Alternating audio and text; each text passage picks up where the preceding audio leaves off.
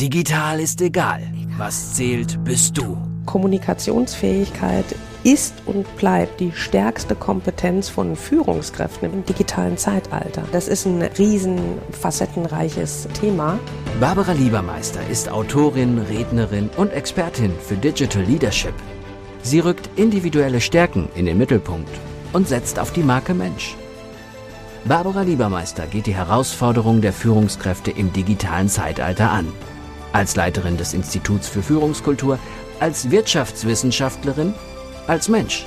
Letzten Endes steht über allem die Beziehung zwischen Menschen. Digital ist egal. Was zählt, bist du. Herzlich willkommen zu einer neuen Folge von Digital ist egal. Und Gott sei Dank ist digital nicht immer so egal, denn heute sitzt mir gegenüber die Dr. Tina Josefa. Jetzt bitte, Tina, sag doch noch mal erstmal Guten Morgen. Haben morgens. Guten Morgen miteinander. Ich freue mich sehr, hier zu sein.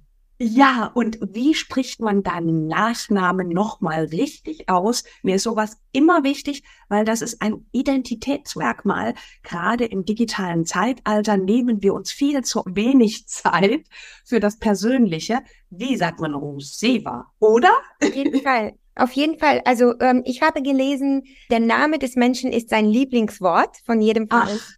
Herrlich. Äh, übrigens ein Grund, warum ich meinen Vornamen von Radustina, wie es ursprünglich heißt, auf Tina mit der Zeit geändert habe. Das haben zu viele Menschen nicht richtig ausgesprochen und sich nicht daran erkundigt. Aber meinen Nachnamen hast du super ausgesprochen. Tina Russova freut mich sehr. Ich komme ursprünglich aus Bulgarien. Deswegen so die Namensschwierigkeiten. Ich bin aber mittlerweile seit 22 Jahren in Deutschland und freue mich heute auf das Gespräch und auf mein Lieblingsthema, die Veränderung der Arbeitswelt. Ja, wunderbar. Und mit wem haben wir es hier zu tun? Also, ich habe geforstet, weil ich kannte Tina natürlich schon.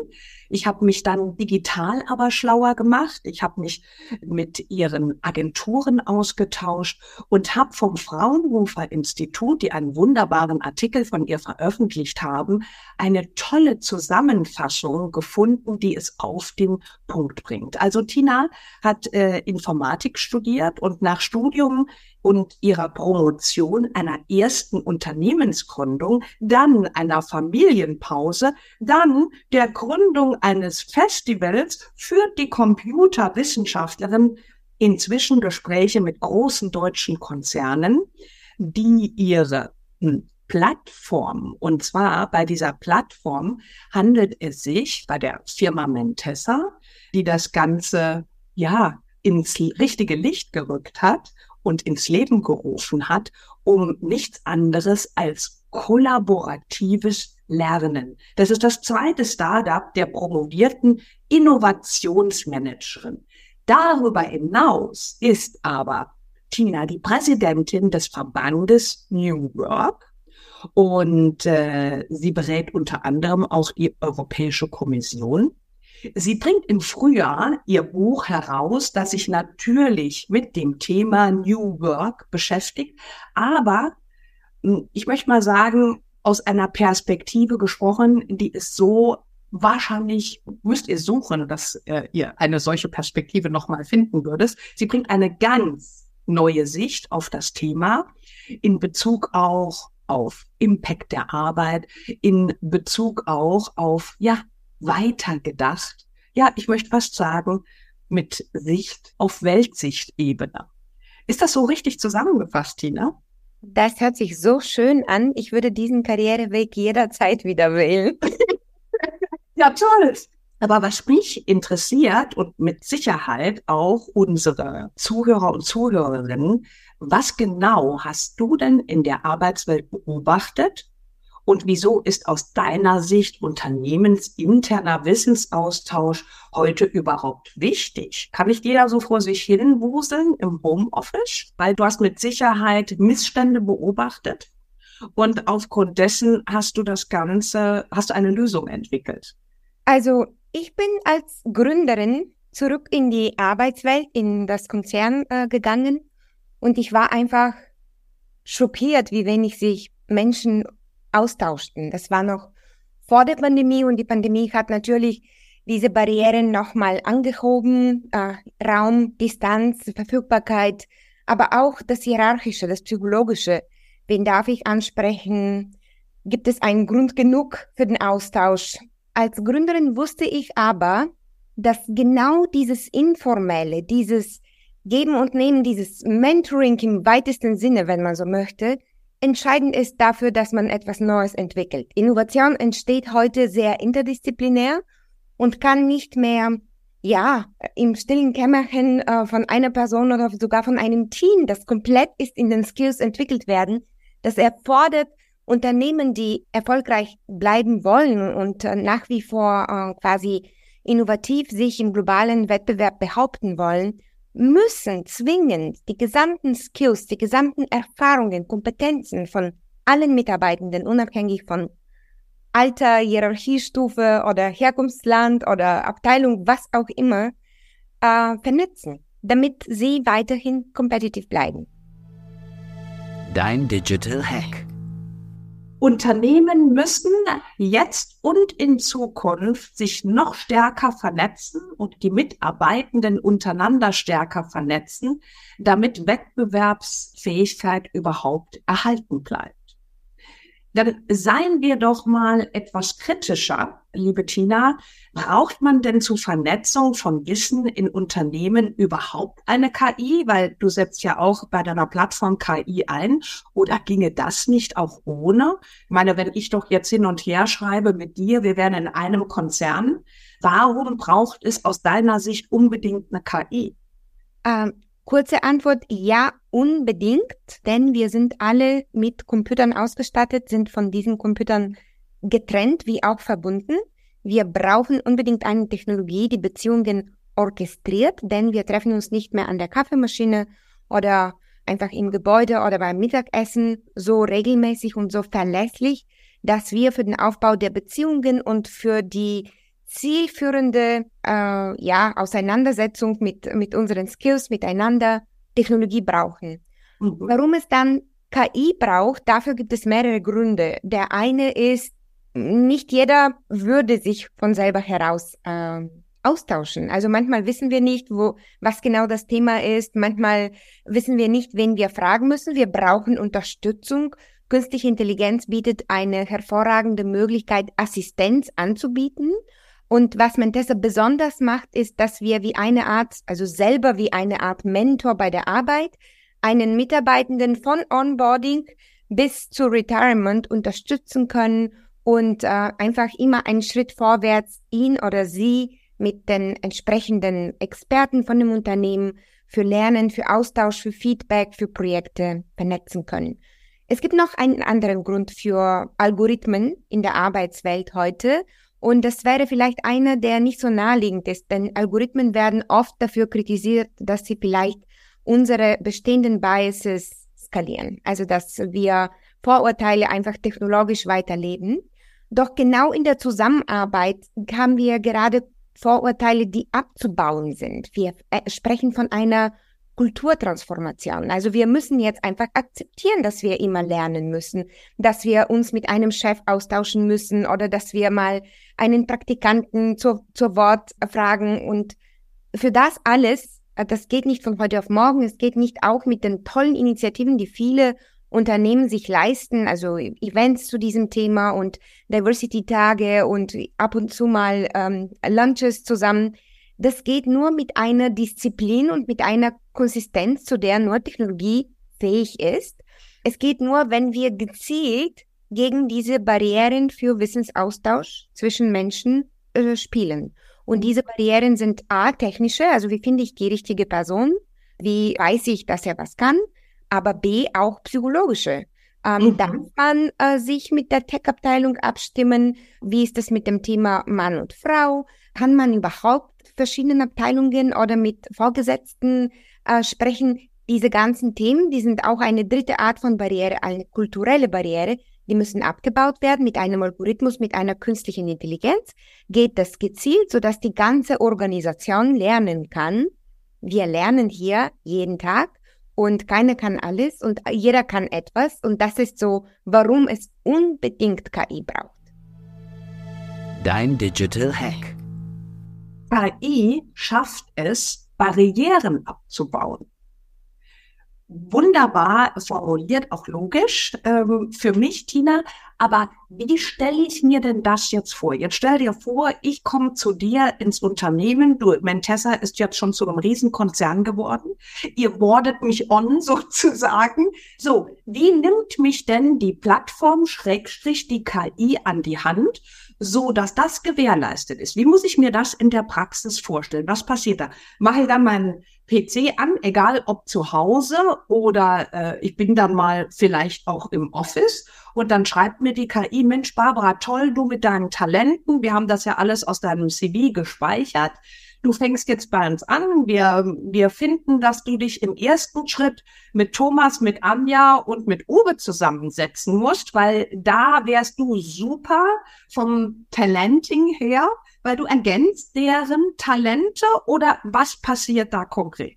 Ja, sehr gerne. Also optimalerweise beginnt das sogar schon im Recruiting, wo ich mir ähm, ähm, Notizen mache über dich und deine Interessen von unserem Gespräch, das steht ja nicht unbedingt alles im Lebenslauf.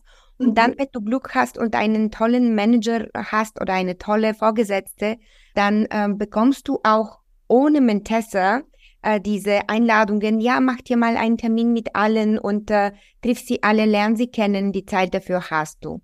Äh, Fehlalarm, nicht alle Manager sind so gut, nicht alle wissen selber, wie man richtig netzwerkt und nicht alle wissen auch von den ganzen Hidden Skills, die in einem neuen Mitarbeitenden äh, ähm, schon kostenlos quasi mit dabei sind. Mhm. Das heißt, was Mentessa machen würde, ist, äh, du würdest an deinem ersten Tag auf jeden Fall zusammen mit einem äh, übrigen Onboarding eine, eine Einladungs-E-Mail bekommen, wo du ein paar Fragen beantworten kannst. Diese gehen sehr schnell. Die Plattform ist gamifiziert, wo du sagen kannst, was sind deine Interessen, wer möchtest du werden in mhm. diesem Unternehmen oder insgesamt, was sind deine Ziele?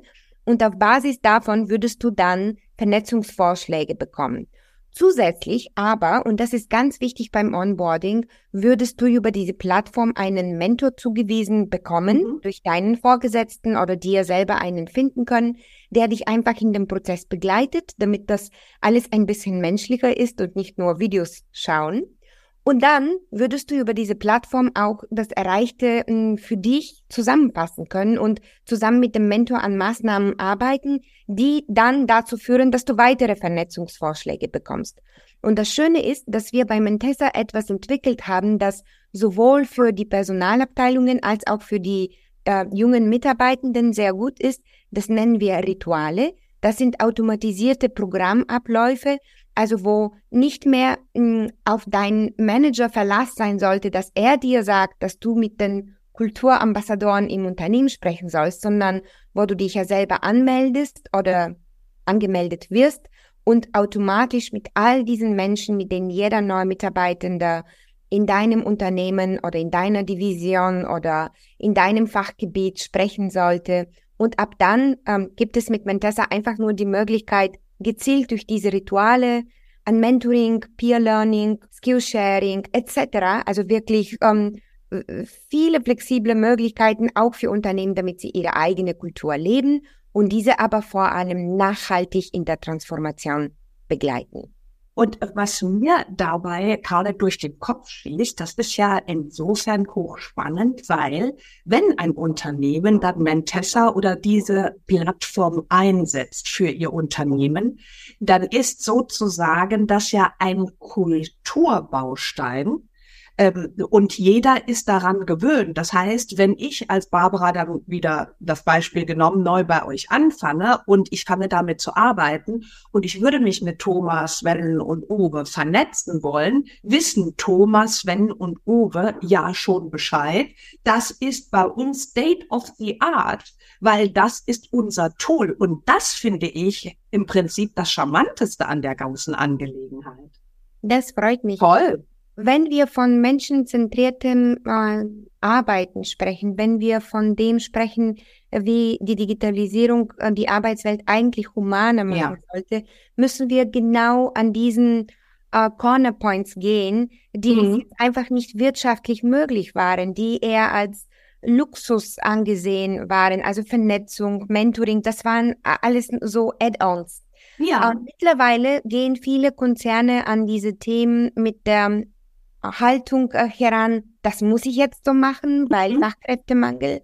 Ich denke, nein, es gibt einfach einen ganz wichtigen anderen dritten Grund. Je mehr Technologie wir haben und desto einfacher ist es, Abläufe durchzuarbeiten, desto mehr sehnen wir uns alle nach menschlichem Kontakt, nach individueller Betreuung. Und das wird einfach der neue Status quo sein, dass Definitiv, es einen ja. hyperindividuellen Onboarding gibt und dass es eine hyperindividuelle Lernbahn gibt, etc. Mhm. etc. Und dafür ist Technologie prädestiniert. Sehr schön. Und äh, das finde ich so eine charmante und natürlich aus deinem Mund auch logische, positive Darstellung. Ich sage auch immer, ich stelle ja den Menschen über alles. Nur wir Menschen müssen lernen, unter diesen ganz neuen Rahmenbedingungen miteinander das Menschliche zu leben und die Technologie ähm, als unsere Unterstützung zu sehen. Und ich finde, das nutzen wir noch viel zu wenig aus. Aber wenn wir dieses hehre Ziel haben, was auch bei dir zwischen den Zeilen durchkommt, nämlich das Zwischenmenschliche kann durch die Technologie gefördert werden, dann gehen wir auch ganz anders damit um. Das ist, ähm, ja, das ist ganz wunderbar. Dann mal so eine Frage an dich, Tina. Welche Vision habt ihr denn für die Zukunft des Lernens und die Strukturen innerhalb eines Unternehmens, wenn das in zwei Sätzen geht? Versprochen nicht. ähm, Nein, doch. Also die kürzeste Art, äh, wie wir über die Zukunft der Arbeit denken sollten, meine Meinung ist ähm, das Dorf äh, der Gallier. Asterix und Obelix ist ein Begriff für alle. Alle kennen diese Gruppe von äußerst bizarren Persönlichkeiten. Jeder so mit seinem mit seinem ähm, Secret Power ausgestattet. Ja. Jeder für sich alleine vielleicht ein bisschen in der Schublade Vollidiot, aber doch alle gemeinsam als kleines Dorf, als kleine Community äh, widerstehen die Römer. Und äh, mhm. das ist, glaube ich, die Haltung, die wir übernehmen müssen in einer global vernetzten Arbeitswelt. Denn heute geht es nicht nur um meine Karriere, es geht um einen Planeten. Und da gibt es ganz ja. viele Konzerne und es gibt ganz viele Länder. Aber ohne den Planeten ähm, ist auch meine Karriere nicht gesichert. Und von daher müssen wir dieses Denke an die Arbeit weg von dieser Dichotomie, also Macht, Sinn, äh, Liebe oder Geld, sondern hin zu, äh, das ist da, wo wir gemeinsam zusammenkommen, um die Welt zu gestalten. Also, um die Vision auf einen Satz auf den Punkt zu bringen, für mich ist die Gemeinschaft die Zukunft der Arbeit. Das heißt, Unternehmen brauchen einen ganz neuen Paradigma, ein neues Operationsmodell, wo Menschen auf Basis von Skills und nicht von Jobs zusammenkommen können um gemeinsam diesen Unternehmenszweck zu erfüllen, wo sie sich unterstützen und helfen, abteilungsübergreifend, wo man nicht mehr nach Stunden arbeitet, sondern Ziele äh, orientiert und wo man auch sich kontinuierlich weiter entfalten kann und äh, an sich wachsen kann. Wichtiger mm, Haken an der Sache ist, wir müssen auch als Menschen uns ändern und eine neue Lernhaltung aufnehmen. Denn in einer Welt des Wandels kann man nicht sagen, nee, das ist mein Job. Ich habe mhm. jetzt heute meine Sachen abgehakt. Ich gehe jetzt. Ja, bei dir brennt es, aber ähm, es ist nicht mein Job. Also mhm. das wird, glaube ich, in der Vergangenheit ähm, bleiben und wir werden ähm, immer mehr dieses Gemeinsame hoffentlich ähm, aufnehmen. Dein Digital Hack die Zukunft der Arbeit oder auch unsere Zukunft hängt ganz gravierend davon ab, welche Haltung jeder persönlich zum Lernen einnehmen wird. Und äh, dass wir dort in der Funktion und Rolle, wo wir gerade sind, das nicht zwingend als äh, ja in Stein gemeißelt ansehen, sondern immer nach rechts und links Augen und Ohren offen halten, wo die Entwicklung hingeht und was ich vielleicht persönlich an Expertise hinzunehmen kann oder wie ich mich erweitern kann in meinen Horizonten. Super. Was brauchen wir denn aus deiner Sicht insgesamt, Tina, dass, weil New Work, wenn du da so drauf guckst, da sagen wir ja New Work Konzepte, Stichwort hängt Deutschland weit hinterher. Also Deutschland, das ist auch unsere Erfahrung, die wir machen. Vielfach wird selbst das Wort New Work falsch verstanden. Deshalb eine Bitte, erklär noch mal kurz deine Perspektive auf den Punkt zusammengefasst, was ist für dich New Work? Weil es über den Obstkorb und den, äh, ja, ich würde sagen, den Fußballkicker hinausgeht. Und was braucht denn Deutschland, beziehungsweise was brauchen auch Mitarbeitende, außer dass ich lebenslanges Lernen auf dem Schirm habe, was brauchen die alle, dass das Ganze denn gelingen kann? Ja, was für eine spannende Frage. Äh, das mhm. ist auch der Grund, warum wir den Bundesverband New Work gegründet haben. Wir wollen diesen Fragen gemeinsam auch kollektiv mit der kollektiven Intelligenz von all den Expertinnen und Mitarbeitenden in Deutschland ähm, beantworten. Um jetzt das zu konkretisieren, mit New Work kann man vieles meinen und ähm, auch gar nichts, äh, habe ich festgestellt. In der Tat ist es ein Megatrend, worüber alle sprechen. Es ist fast alles gesagt worden, aber äh, noch nicht, glaube ich, das Thema ausgeschöpft. Und mhm. was ich unter New Work, was mich an diesem Thema besonders interessiert, ist, wie sich Arbeit durch die Digitalisierung verändert.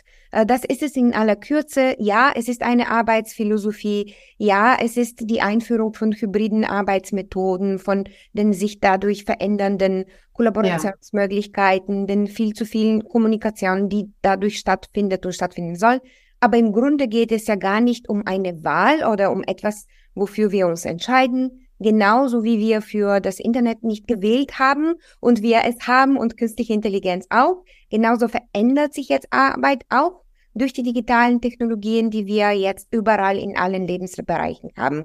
Und damit entsteht ein neues Arbeiten, New Work. Sehr schön. Kann man zusammenfassend sagen, das Allerwichtigste, was sich ändern muss, sei es jetzt bei Führungskräften, sei insofern dann auch bei Unternehmen und auch bei Mitarbeitenden, ist die persönliche Haltung zu der neuen Zusammenarbeit, das Mindset sozusagen? Ich finde, das ist ein absolut wichtiger Punkt, äh, den wir gerne außer Acht lassen, denn es mhm. ist dann, der Ball ist dann quasi bei uns.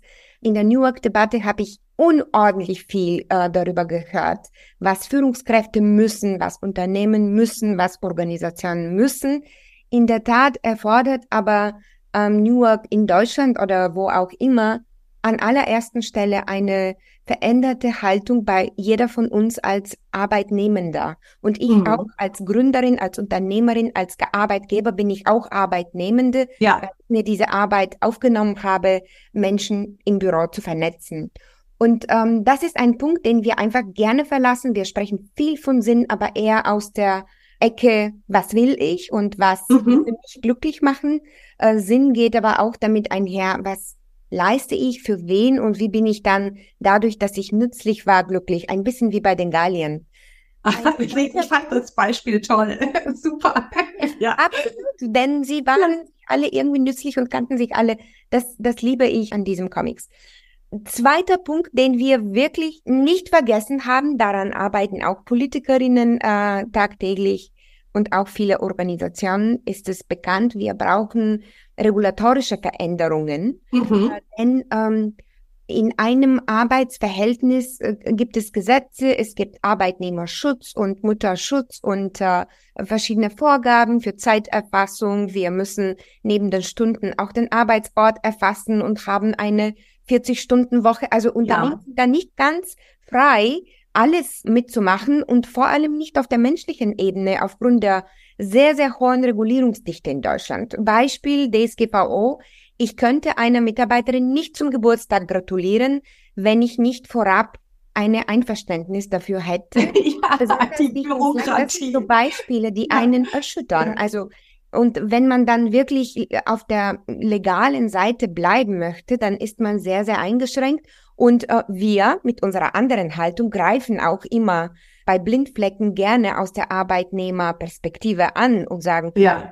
Unternehmen muss so und so und jetzt müssen sie mir zahlen. Und das ist, da muss sich vieles verändern. Und ja. dann ist diese Regulierungsdichte besonders hoch. Dafür möchte ich mich gerne jetzt einsetzen, dass wir Politikerinnen unterstützen, mit den richtigen Insights Gesetze vereinfachen zu können, schneller auf die Beine ähm, hinzubekommen. Denn vieles, was wir gelebte Realität haben, sind noch Gesetze, die aus einer anderen Arbeitswelt und aus anderen gesellschaftlichen Verständnissen herausentwickelt worden sind. Genau, weil so sind wir konditioniert, was für die vergangene Welt, für das Industriezeitalter, die Standards, die es zu kontrollieren galt und dementsprechende Tools oder auch Führungsstile, die sich da manifestiert haben. Das war für das Zeitalter in Ordnung. Aber da ist natürlich unser Gehirn und die Menschen vielfach noch drin gefangen Mhm. Und äh, ja, Veränderung, das wissen wir ja alle,